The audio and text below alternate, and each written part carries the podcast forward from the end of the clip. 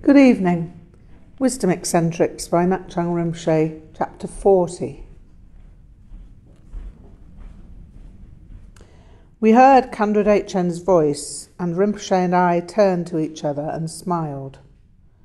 Oh, yeah, Khandro returning, Rinpoche grinned, knowing he had no need to be translated.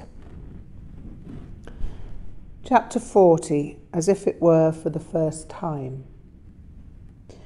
When Khandro Dechen led our party of students to the caves of Padmasambhava and Mandarava at Maratika, I remained in Kathmandu. Getting up to the Maratika caves required an entire day's walk uphill. I still wasn't in good enough health to handle that. The effects of the food poisoning and dysentery lingered. I was sorry not to have accompanied Khandro Dechen but it gave me the opportunity to spend more time with Rinpoche and Joma Sampel. I saw them every day, and apart from Rinpoche's constant high cheer and exorbitantly loving demeanour, it was as if I were back in Sopema toward the end of our time together in 75. He gave me a series of Dzogchen transmissions over that time, but mainly we sat together gazing at the sky. Sometimes we went for short walks, and sometimes we sat in the garden, admiring the flowers and listening to bird song. One afternoon, Rinpoche had some specific personal advice to offer, so he called for Lama Gyaltsen to translate. I saw you at a distance in McLeod Ganj in 1982, Rinpoche laughed but you were too far away, and I didn't know where you might be living. I asked where the Inji Nakpa lived, but no one could tell me. They said, maybe here, maybe there, and so I did not consider a meeting would happen at that time. Rinpoche laughed again. Maybe it was not auspicious then. I found this revelation funny but asked him why it was not auspicious nonetheless. Rinpoche's answer wasn't given in words.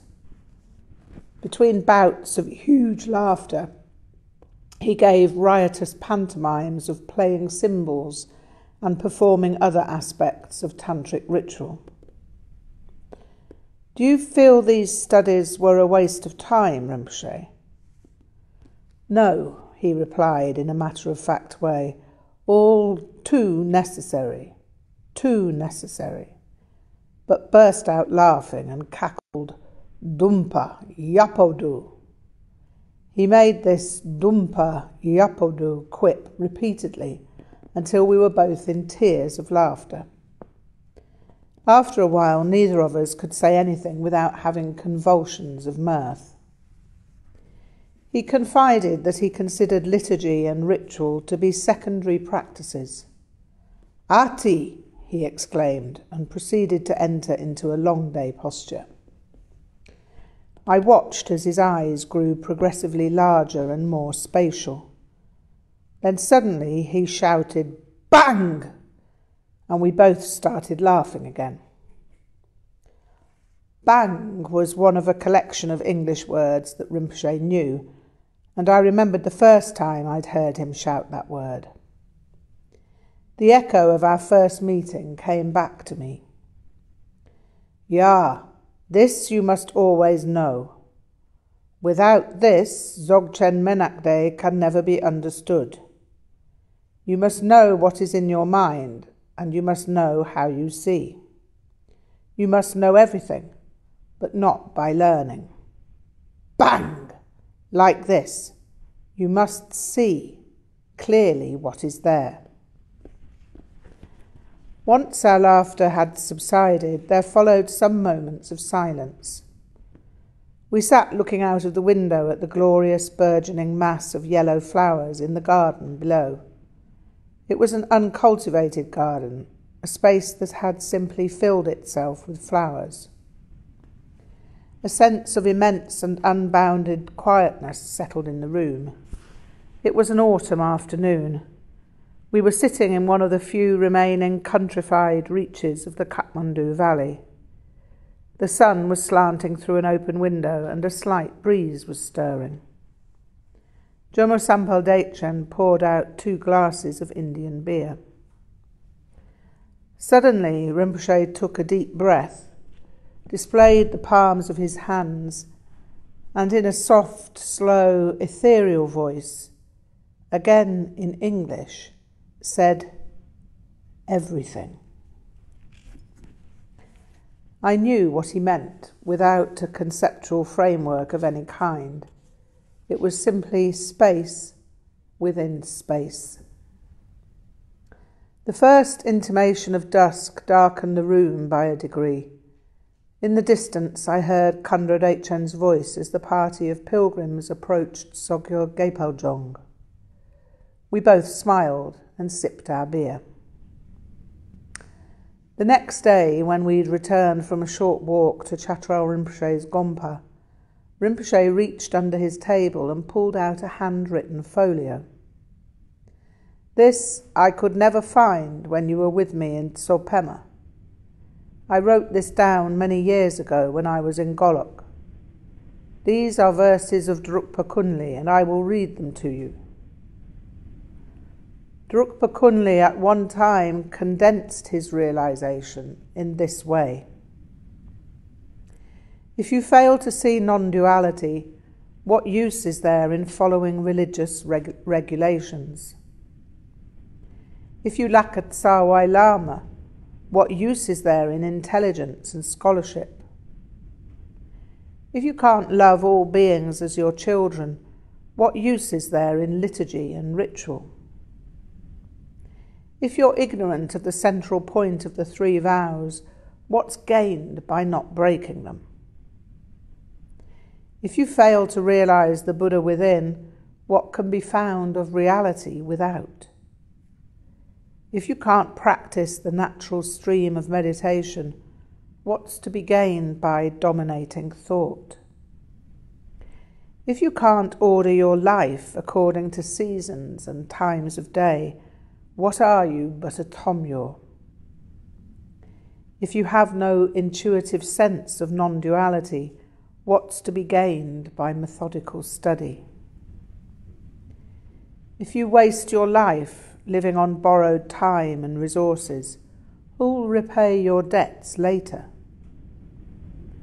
With scanty clothing that causes discomfort, what's the profit in freezing your ass off as an ascetic? Practicing but lacking specific instructions accomplishes nothing, like an ant climbing a dune gathering instructions but ignoring the nature of mind, you starve next door to a burgeoning larder. Acting the Lama whilst refusing to teach, you become as useless as the jewel in a snake's brain. Ignoramuses blathering persistently just proclaim their stupidity to anyone unwise enough to listen.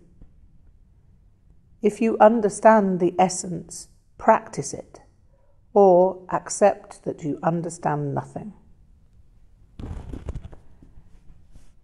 This is an important teaching that every Gurkha Changlo practitioner should know. Rinpoche smiled.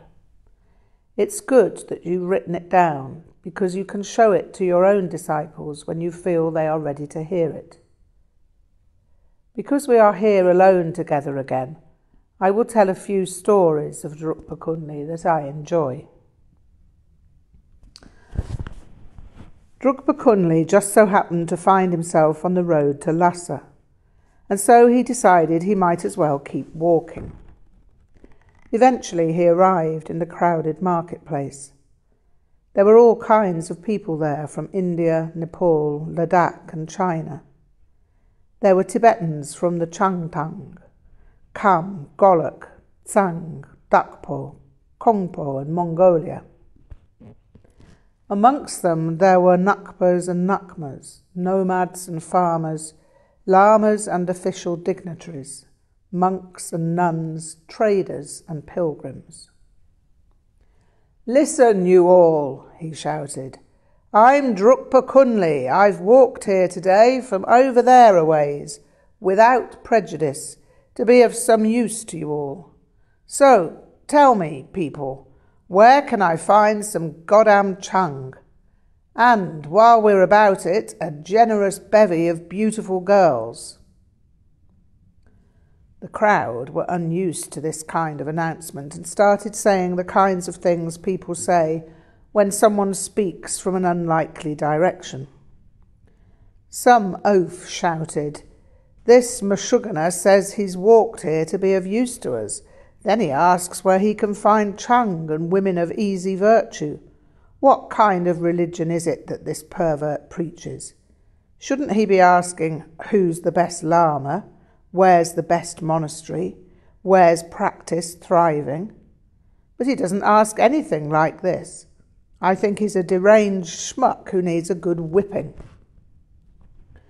There just so happened to be a white faced, hunchbacked cretin in the crowd who shouted, You may tell us you're a mensch, but you're just a homeless tomyaw. You sing like a bird, but where's your perch? You may shit like a deer wherever you please, but where's your forest? You look like a bear, but where's your lair? You say you're a practitioner, but where's your monastery? You say you're a lama, but where's your throne? You dress like a monk, but you have long hair. Your skirt's white, and you're full of shite. You're just a bumptious, insolent vagrant. By day you pick nits, by night you just get drunk and fuck. A real yogi would have a lineage, but what's yours, eh? I interrupted the story at this point. Rinpoche, I can't help feeling that this white faced hunchback cretin must have been someone in particular. I mean, I have the feeling that it must refer to some ecclesiastical idiot of the time. Oh, yeah, very possible, but I do not know. Anyhow, Drukpa Kunli answered the cretin as follows, and it is interesting that the answer is quite formal. Lineage, eh? What do you know of lineage, you pasty humpbacked cretin? Sit down, shut up, and let me tell you a thing or two. You want to know lineage? Well, I'll tell you about my goddamn lineage. Then Drukpa Kunli spontaneously composed this verse. This vagrant's lineage is glorious. It comes down from Dorje Chung, the thunderbolt holder. This vagrant's Lama is also glorious and his name's Palden Drukpa. This vagrant's Yidam is glorious, and his name is Kolo Demchog. This vagrant's Kandro is glorious. Her name's Dorje Pagmo, the thunderbolt sow. This vagrant's protector is glorious. His name's Gumpo Chagji, the four armed great blackness. Do you have any burning issues with any of that, my dear cretin? If not, be content with your goiter and don't take up good drinking time with your dreary, desultory drivel. At this, the surly cretin slunk away, scowling, and as he did so, an old fellow from Lhasa came up to the front of the crowd. Hey, glorious Kunli. I live in this here burg.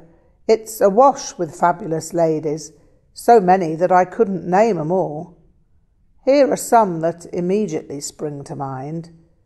Pretty Palzang Tsomo, beautiful Booty Pamo, wondrous Wanchuk Tsewang, sexy Sangye Zangmo, cuddles Kelsang Pamo, smiling Sonam Drolma, dancing Deiki Wangmo, and the lamp of Lhasa, Leiki Adze.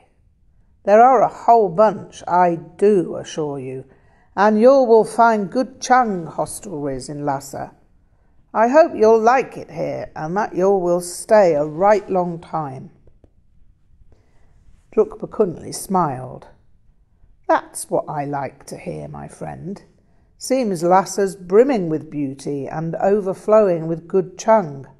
I'll stay and enjoy this place a while. Then an old fellow from Sakya chipped in. Yo, glorious Drukpa I'm from Sakya, where beautiful ladies are renowned. Seems like I should give you the Sakya list. Attractive Arsel Pema, gorgeous Gaki Pumo, lascivious Lacho Wangmo, titillating Tseringdrolma, desirable Deki Seldon, and dreamy De Salyanki. This is just a succulent soupçon, but there are a whole bunch more. Not to forget the excellent Chang in Sakya. I hope you will come and spend some time with us too. Oh, yeah, I'll definitely drop by some day. Sakya sounds real fine. Not to be left out, a fellow from Ladakh elbowed his way forward. Yo, Drukpa Kunli, righteous dude, I'm from Ladakh, where luscious ladies are held in great honour. Here are a few that I remember very well. Tempting Sewong Ladron, the charming Chuki, alluring Atsong Pumo, lovely Lacho Pumo, adorable Aki Dechen, and sensuous Sonam Gyalmo. These would be right good names for you all to remember, aside from all the fine Chang houses. I hope you all will visit our land so I can show 'em to you. Oh, yeah, my friend, I'll definitely come to Ladakh one day. Next, an old lady from Bhutan stepped forward. You Tibetans prattle too much. This Lama's name is Drukpa Kunle, not Tibetan Kunli. Then she stamped her foot and addressed Drukpa Kunli. I am from Bhutan, the land of the dragon, and as you know, we're replete with stunning beauties. I can't name 'em all, but here's a sample. Gukig Palmo is the Kandro of Uche. Lady Adzom is the Kandro of Gomyul Tsar Churton. Namkar Drunma of Pachang is the Kandro of Jung Valley. Palzangbuti is the Kandro of the Jung Highlands. Chutzom is the Kandro of Wangyul. Samtent Semo, the daughter of Lama Nidadrakpa, is the Kandro of Paro. And marvellous Mistress Gyaltsom is the Kandro of Shah Kyungtse, Chanden. Please come and check us out. There are many more ladies besides, and wonderful Chung. Oh, yeah, mistress of Bhutan. I'll certainly check out Bhutan, drink your Chung, and make love with all your right fine ladies. Last in time for her speech was an elderly lady from Kongpo. Daring Drukpa Kunli, I'm from Kongpo, and this is my list.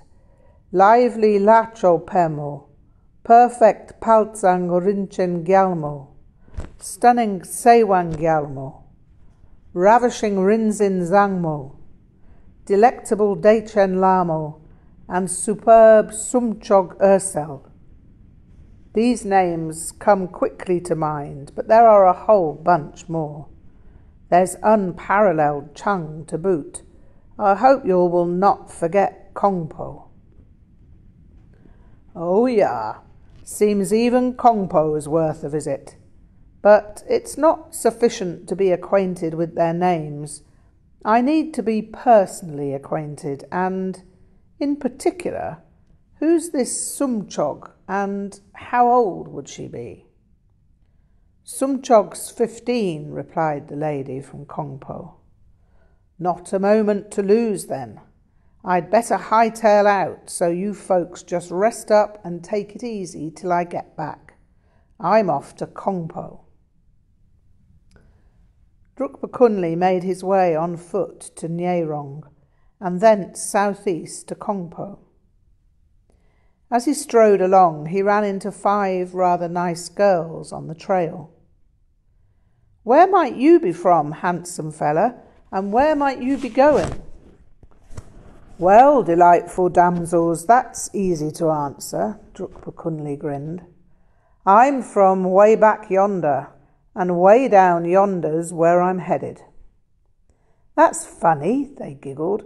Please tell us why are you travelling, because as like as not we could make the journey more pleasant. Yeah, yeah, yeah. Maybe, maybe not. Anyhow, I'm looking for a sweet little chickadee by the name of Sumchog. What's she like? they asked. Well, fair complexion, soft, silky skin, fine, sweet sugar bowl, and a round, smiling face. She's beautiful, flagrantly fragrant, and has sharp insight. She has all the signs of a kandro. So, what about us girls then? Aren't we kandros too? I don't think so, Drukpa Kunli sighed. You don't appear to be, from what I can see, but there are many types, I suppose. So, what are they? Mr. Smooth Talking Yogi. We'd really like the lowdown on this. Well, there are Yeshe Kandros, Sangye Kandros, Leiki Kandros, Pema Kandros, Dorje Kandros, and Rinchen Kandros. There are also cannibal Kandros, world woven Kandros, ashen Kandros, peaceful kandros, joyous kandros, wrathful kandros, and innumerable other kinds of kandros. How can we recognize these kandros? Not so easily, replied Drukpa Kunli, but since you ask, here are the particulars. Yeshe kandros are blushing fair and radiant. Sangye Kandros have a faint bluish complexion and a radiant smile. Leiki Kandros have aubergine skin and a broad forehead. Pema Kandros have bright pink skin, lustrous complexions. They are short with wide hips. Dorje Kandros are pale with long eyebrows and sweet voices. They are voluptuous and supple. Rinchen Kandros have blonde hair, beautiful faces with a warm complexion. They are slender and tall. World woven Kandros have pallid yet radiant faces, constantly given to smiling. Cannibal Kandros have dark ashen complexions, wide mouths, and protruding teeth. Ashen Kandros have ashen yellow complexions and vague expressions. So, what sort are we? Hmm, you're needy and greedy, randy and reckless, frustrated and friendless Kandros. That ain't no way to talk to us. You ain't no gentleman, Mr. Yogi. And with that, they went off in high dudgeon. I was looking quizzical at that point, and Rinpoche noticed. He grinned at me. Oh, yeah. No need to be concerned about your Kandro. She is most wonderful. She is the most perfect kind of Kandro.